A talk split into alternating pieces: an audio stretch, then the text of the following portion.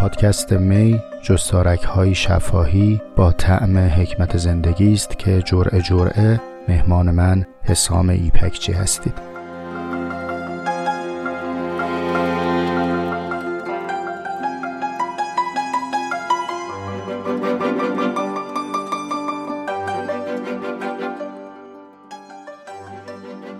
همگی سلام. امیدوارم تندرست باشید و در حالی که زنده هستید جرعه نهم رو بشنوید. این گزاره می‌تونه درست باشه یا غلطه؟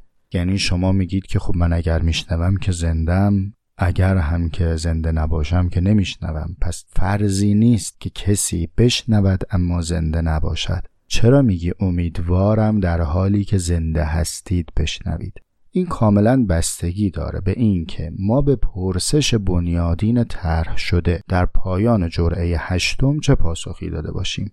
اگر گفته باشیم که صرف اهل نمو بودن حس داشتن و واجد عقل و شعور بودن یعنی زنده بودن بنابراین جمله ابتدای جرعه نهم صحیح نیست. اما اگر در تأملمون به این پاسخ رسیده باشیم که علاوه بر همه این شاخص ها چیز دیگری هم هست که می‌تونه ایار زندگی رو مشخص کنه اون وقت چه بسا برخی از ما در حال نمو هستیم حس هم داریم عقل و شعور هم داریم اما زندگی به آن معنای خاص نداریم.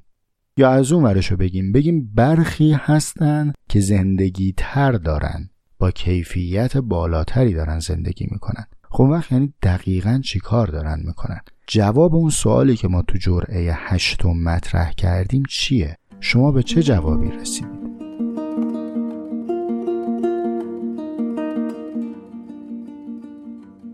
لطف کنید جواب هایی که بهش رسیدید رو در کامنت های حالا جرعه 8 جرعه 9 در وبسایت may.ir مطرح کنید هم من در پاسخ های شما بتونم تعمل کنم فکر بکنم هم بقیه بچه هایی که دارن این رو میشنون و چه بسا ماها و سالهای بعد برسن به شنیدن این جرعه بیان و تعریف شما را از زندگی بخوانند و حتی شاید خود شما به تعریف جدیدی برسید در ماهها و سالهای بعد که جالب باشه براتون تطبیقش بدید با آن چیزی که سابقا فکر می‌کردید. وقتی به یه پرسشی میگیم پرسش بنیادین معنیش اینه که تست کنکور نیست. که الان من برم کلیدش رو به شما نشون بدم بگم گزینه صحیح ب بود گزینه صحیح جیم بود. یکی از بلاهایی که آموزش رسمی به سر ما میاره اینه که ما رو به سوال بیکیفیت عادت میده. ما رو به زود جواب یافتن عادت میده. ما تنبل میشیم. ما مفت بیست میشیم. یعنی ده تا سوال بهمون میدن جواباش هم بنویسیم. بین 20 نفر برتر میشیم میشیم شاگرد اول.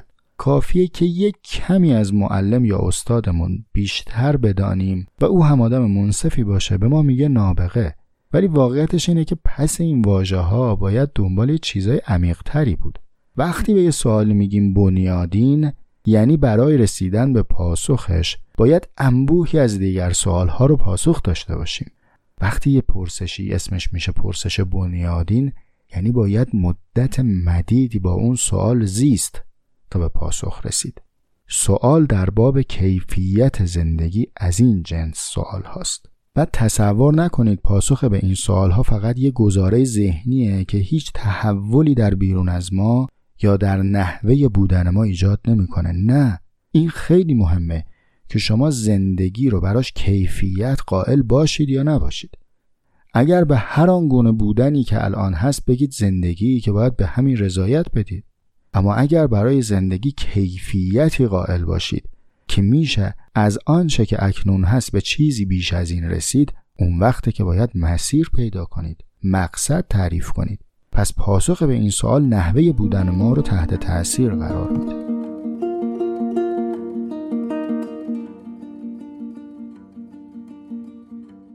بریم به سراغ واژگان. یادتون میاد تو جرعه قبل گفتم که سعی کنیم شبیه نیچه فکر کنیم. این تخیل منه ها. من نمی‌دونم نیچه واقعا چجوری فکر می‌کرده. اما چون فیلولوژیست بوده و علاقمند به شوپنهاور بوده و خودش هم مسلط بوده به زبان یونانی به زبان لاتین و اهمیت کلمات رو درک می‌کرده من در ذهنم تخیل کردم که او احتمالا واژه به واژه تأمل می‌کرده که این یعنی چی. به همین خاطر میگم شبیه او. خب حالا بریم سراغ واژه زندگی. در انگلیسی چی ترجمهش کردن؟ life رو چطور ترجمه کردن؟ میرید خودتون تو دیکشنری ها می‌بینید. میگه به حد فاصل تولد تا مرگ میگیم زندگی. چنانی که فرصتی باشه برای تجربه کسب کردن.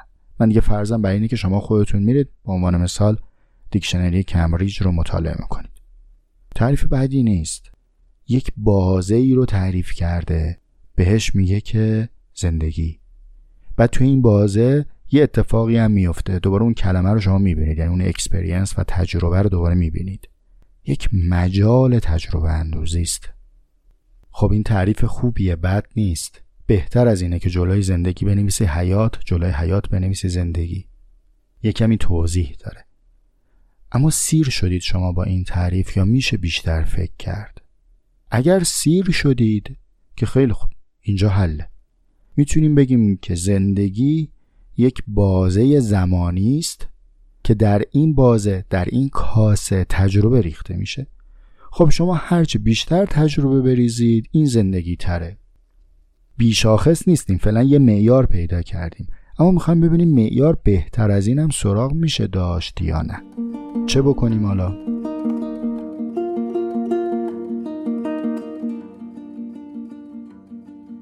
یادتون میاد در واژه حکمت خدمتون گفتم که واسه من اینطور بود. ترجمه انگلیسیش بیشتر فرصت شناگری به هم داد. یعنی در ویزدم بیشتر می‌تونستم دست و پا بزنم. به خودم نسبت میدم چون ممکنه برای یه کس دیگه طور دیگری باشه. برعکس من مثلا به حکمت که می‌رسه ذهنش به مطالبی برسه که براش جذاب تره حالا در مورد زندگی نه در کلمه انگلیسی نه در کلمه فارسی آرام نگرفتم. ولی با عربیش حالم خوبه. قدم به واژه حی نمی‌رسه. هنوز راجب حی ارزی ندارم. اما راجب عمر نکته دارم بگم خدمت شما.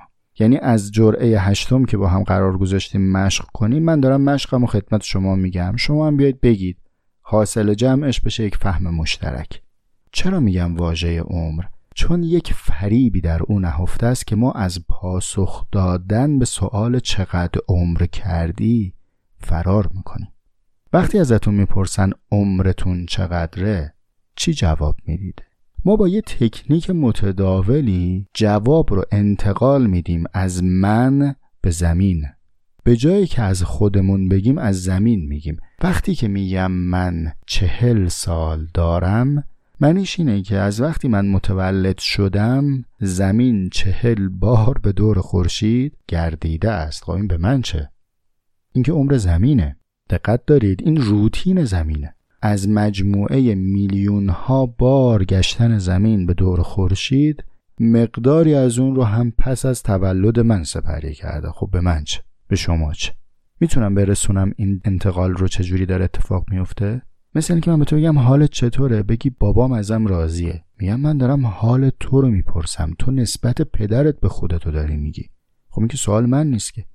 من بگم تو عمرت چقدره به من بگی زمین چل بار چرخیده به دور خورشید؟ خب تو عمرت چقدره؟ این حقیقتا جواب متناسب با اون سوال نیست. اما چون متداولا بسیار معموله که اینطور پاسخ بدیم ما اعتراض نمی‌کنیم. چند سالت سی سالمه. چند سالت 20 سالمه اما آیا ممکنه به جز زمین ما هم نقشی در عمر داشته باشیم؟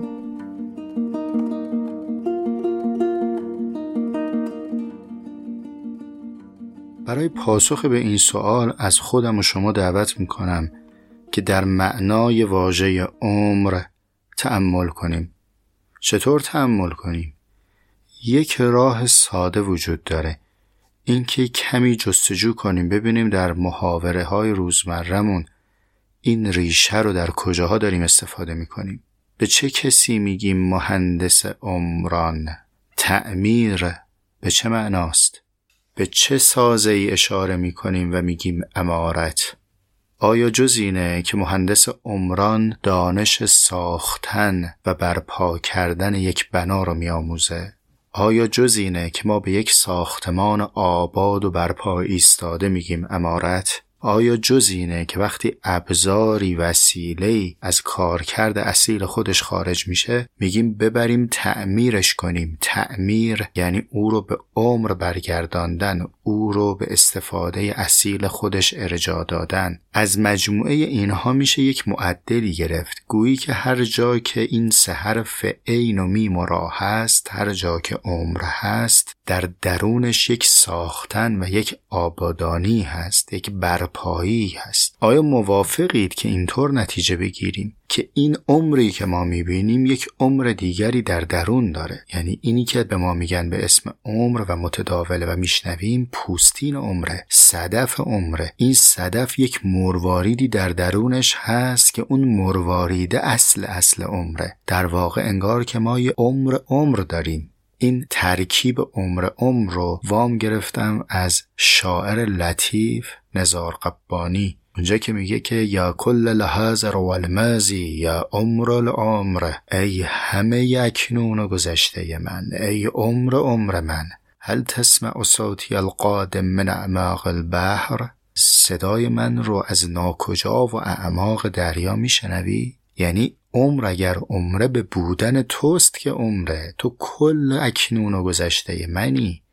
باش که این عمر عمری داشته باشه. انگار اون چیزی که ما تا حالا بهش می‌گفتیم عمر در واقع پوست عمره. این یه هسته ای باید داشته باشه. هسته چیست؟ آیا ممکنه اون سوالی که ما پرسیدیم در جرعه هشتم و گفتیم شاخص کیفیت دادن به زندگی چیه؟ در همین عمر کردن باشه؟ پرسش پرسش اساسی است. به این راحتی در کام مغز آب نمیشه. باید خیس بخوره. باید زمان صرف بشه. ادامه قصه بمونه به جرعه دهم. تا جرعه دهم این مسئله رو مثل آب نبات بذاریم گوشه یا لپ مغزمون. که من در آن چیزی که بهش گفتم عمر و تا به اینجا رسیدم چی بنا کردم؟ چی آباد کردم؟ اگر مبنای عمر هر کسی ساختنی هاش باشه من چقدر عمر کردم؟